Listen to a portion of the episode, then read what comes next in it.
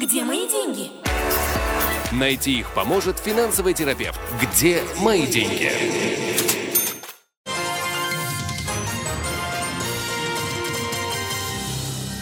6 часов 6 минут в Израиле. В эфире 9 канала программа «День». Темы культуры, экономики, социальные темы, полезные рубрики и очень интересные гости. Целый час без политики. Начинаем мы с темы экономики. Продолжаем экономить наши деньги, наши средства на фоне волны подорожаний и дороговизны жизни. В этом нам помогают специалисты. Очень часто у нас бывает, к счастью для нас, наш эксперт, он называет себя финансовым терапевтом, экономист Игорь Лупинский. Сегодняшний день не исключение. Он на связи со студией. Игорь, здравствуйте. Добрый вечер. Итак, сегодняшнюю тему мы назвали «Досуг и прелести жизни», а также развлечения. Можно ли экономить на самом приятном, на самом-то деле, в условиях волны подорожания и дороговизны жизни? Действительно, как нам сэкономить средства на том, что мы так хотим сделать? Это театр, кино, рестораны, развлечения, развлечения для детей. Что делать? Ну, во-первых, я, в принципе, не очень люблю слово «экономить». Э, это часть моей адженды. Для меня экономия — это игра в догонялки. Типа я вот тут проштрафился, слишком много потратил. Сейчас резко нужно затягивать там пояса, экономить и тому подобное. Я больше все-таки про то, какую финансовую задачу я решаю в данный конкретный момент. Если у меня финансовая задача, например, купить квартиру, понятное дело, что она, скорее всего, что не будет сочетаться с большим объемом отдыха. Если моя финансовая задача э, вести там культурно-просветительский стиль жизни или уделять больше времени детям и их развитию и так далее, то, соответственно, я фокусируюсь на этом. Поэтому, э, во-первых, вопрос, на чем именно я фокусируюсь. Дальше, что бы я ни выбрал, э, все-таки можно находить более дешевые и более интересные решения, которые нам предлагает рынок. Допустим, э, те же посещения мероприятий или кинотеатров, театров и так далее, э, всегда есть возможность э, заплатить меньше. Если я куда-то иду, мне позволяют это сделать и сами кредитные компании, предлагая различные акции 1 плюс 1 или там э, просто скидка на билет и так далее. И есть огромное количество различных клиентских клубов, которые Э, предлагают подобные акции. Это и вплоть до того, что есть э, специальные сайты со скидками на различные аттракции или э, киносети и тому подобное, либо клиентские клубы типа Пайс э, и так далее. То есть первая рекомендация э, найдите какой-либо клиентский клуб или если у вас уже есть кредитные карты, Вспомните, что у каждой кредитной карты есть, она тоже находится в каком-то уже клиентском клубе, и проверьте, какие опции для того, чтобы удешевить себе э, походы на аттракции, походы на развлечения, вы можете там найти.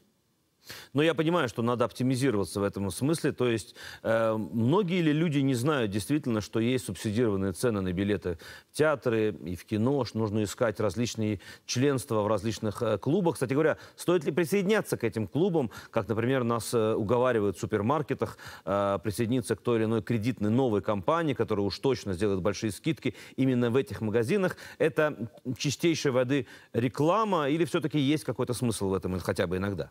Нет, в этом есть прямой смысл, потому что продавец заинтересован удержать меня в том магазине, в котором э, он хочет меня удержать, и, соответственно, предлагает мне время от времени реальные э, скидки, реальные какие-то акции э, для того, чтобы я не искал счастья на стороне. Поэтому, если я покупаюсь в сети X, то иметь кредитную карту этой сети X э, ну, имеет прямой смысл.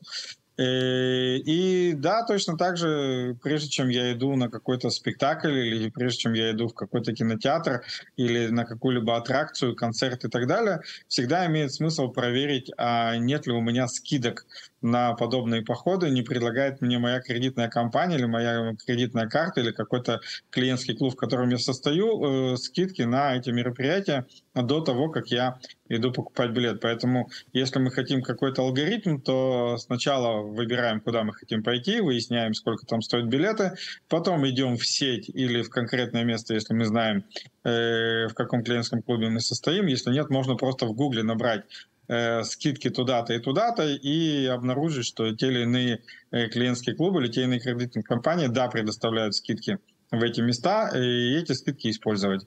Э, буквально недавно, там личный пример, мы с друзьями компании сходили в кинотеатр, заплатив за билет э, порядка 12 шекелей, при том, что в стандартном варианте он стоил 43. Ну, как бы, зачем платить больше, если можно платить меньше? Но это уж точно. Что скажете про э, шопинг э, в каждом магазине? Нам также предлагают членство в клубе. Некоторые бесплатно, в основном, кстати говоря, некоторые платное. Стоит ли записываться в члены клуба в каждом магазине, в который мы идем? В основном это касается женщин, девушек. Что скажете по этому поводу?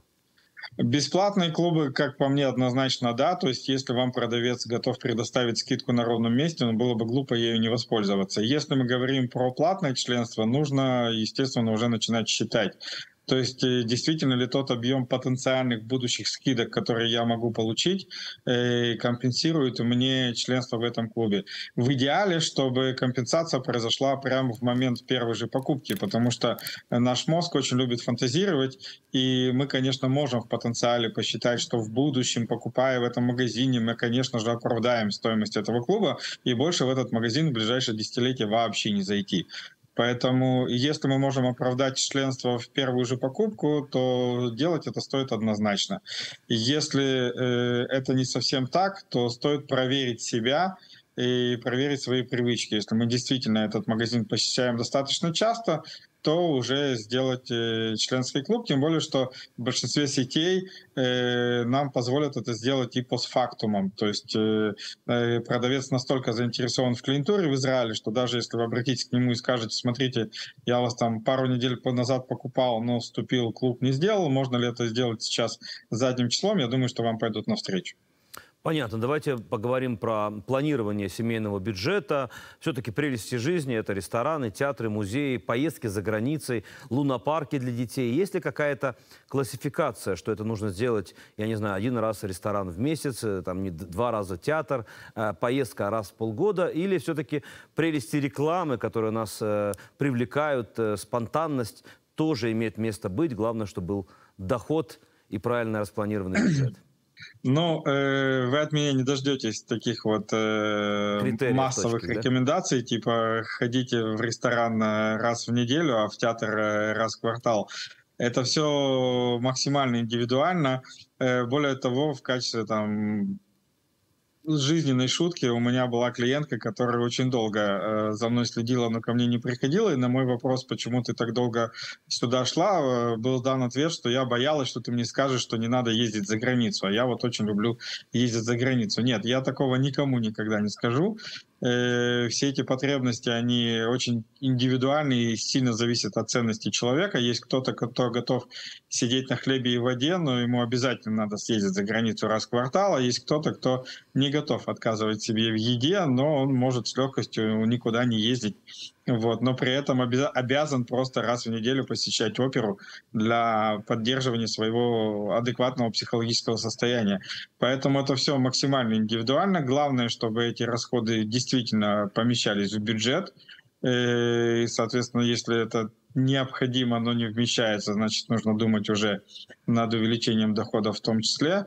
И как бы реклама, естественно, рекламы, но в первую очередь это наши возможности, то, сколько мы действительно можем на это выделять. И опять-таки можно находить э, более дешевые способы. То есть всегда, когда мы хотим на что-то потратить деньги, надо задать себе вопрос, что именно я хочу решить этой покупкой, потому что э, как бы поход в театр или поход в ресторан или поход в магазин это никогда не само действие. Мы всегда решаем что-то э, таким способом, и чаще всего может найти, найтись более дешевый альтернативный способ.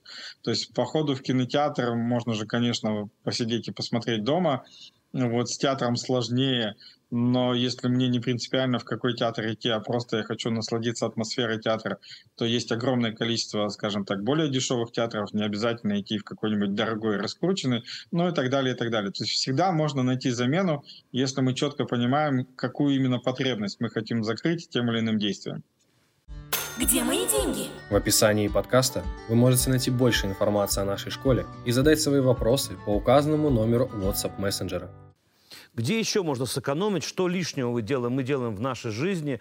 Опять же, с точки зрения досуга, э, прелести жизни, вещей, которые вы считаете как специалист, может быть, для нас лишние. Например, люди, когда ходят в ресторан, э, обязательно заказывают себе три порции, первое, второе, десерт. И вот для семьи выходят из ресторана в ужасе и кошмаре, обнаруживают, что потратили 700 шекелей, хотя собирались 200. Ну, по поводу походов в ресторан есть такая рекомендация, э, можете на себе попробовать, э, не заказывайте сразу миллион блюд. Ну, во-первых, человек приходит в ресторан чаще всего голодным, а голодный потребитель это очень э, нехороший потребитель. Наверняка все слышали рекомендацию ни в коем случае не ходить голодным в супермаркет. Э, ресторанов это касается также, но как бы глупо идти в ресторан не голодным. Я же вроде как иду туда поесть, провести там время и поесть. Кстати, э, достаточно редкий случай, когда мы с вами идем в ресторан вот именно поесть. Чаще всего мы идем туда как-то отдохнуть, провести время, побыть в определенной атмосфере, ну и в том числе и поесть тоже.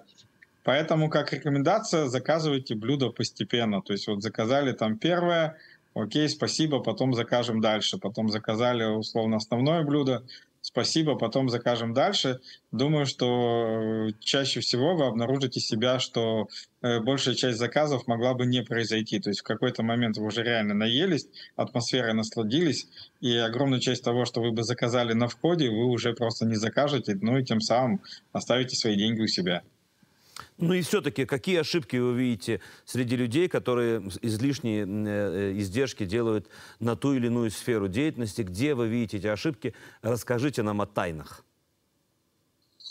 Ну, тайна, опять-таки, это штука индивидуальная. Э, основная тайна это то, что мы очень э, часто, многие из нас очень часто себя переоцениваем. Вот, то есть мы перезаказываем, мы переоцениваем те льготы потенциальные, которые мы могли бы получить в клиентских клубах и не получаем. И э, мы э, считаем очень часто, что нам необходим там большой объем удовольствия для того, чтобы там насладиться и так далее. Вот. А на самом деле хватает достаточно малого, поэтому э, из рекомендаций первое – Э, все клиентские клубы, все скидки и все подобные вещи, если это стоит денег, то покупаем только в случае, если мы четко уверены в их необходимости, то есть после того, как мы действительно э, уже много раз этим попользовались. Э, в плане отдыха э, самая как бы большая ошибка это э, оплата отдыха в рассрочку. То есть вся рассрочка, связанная с отдыхом, должна заканчиваться до момента отдыха. Условно, если нет ничего страшного, если вы заплатите за поездку за границу в рассрочку, но последняя выплата должна быть за день до того, как вы туда поехали, потому что э, отдых это не штука, которая работает вперед.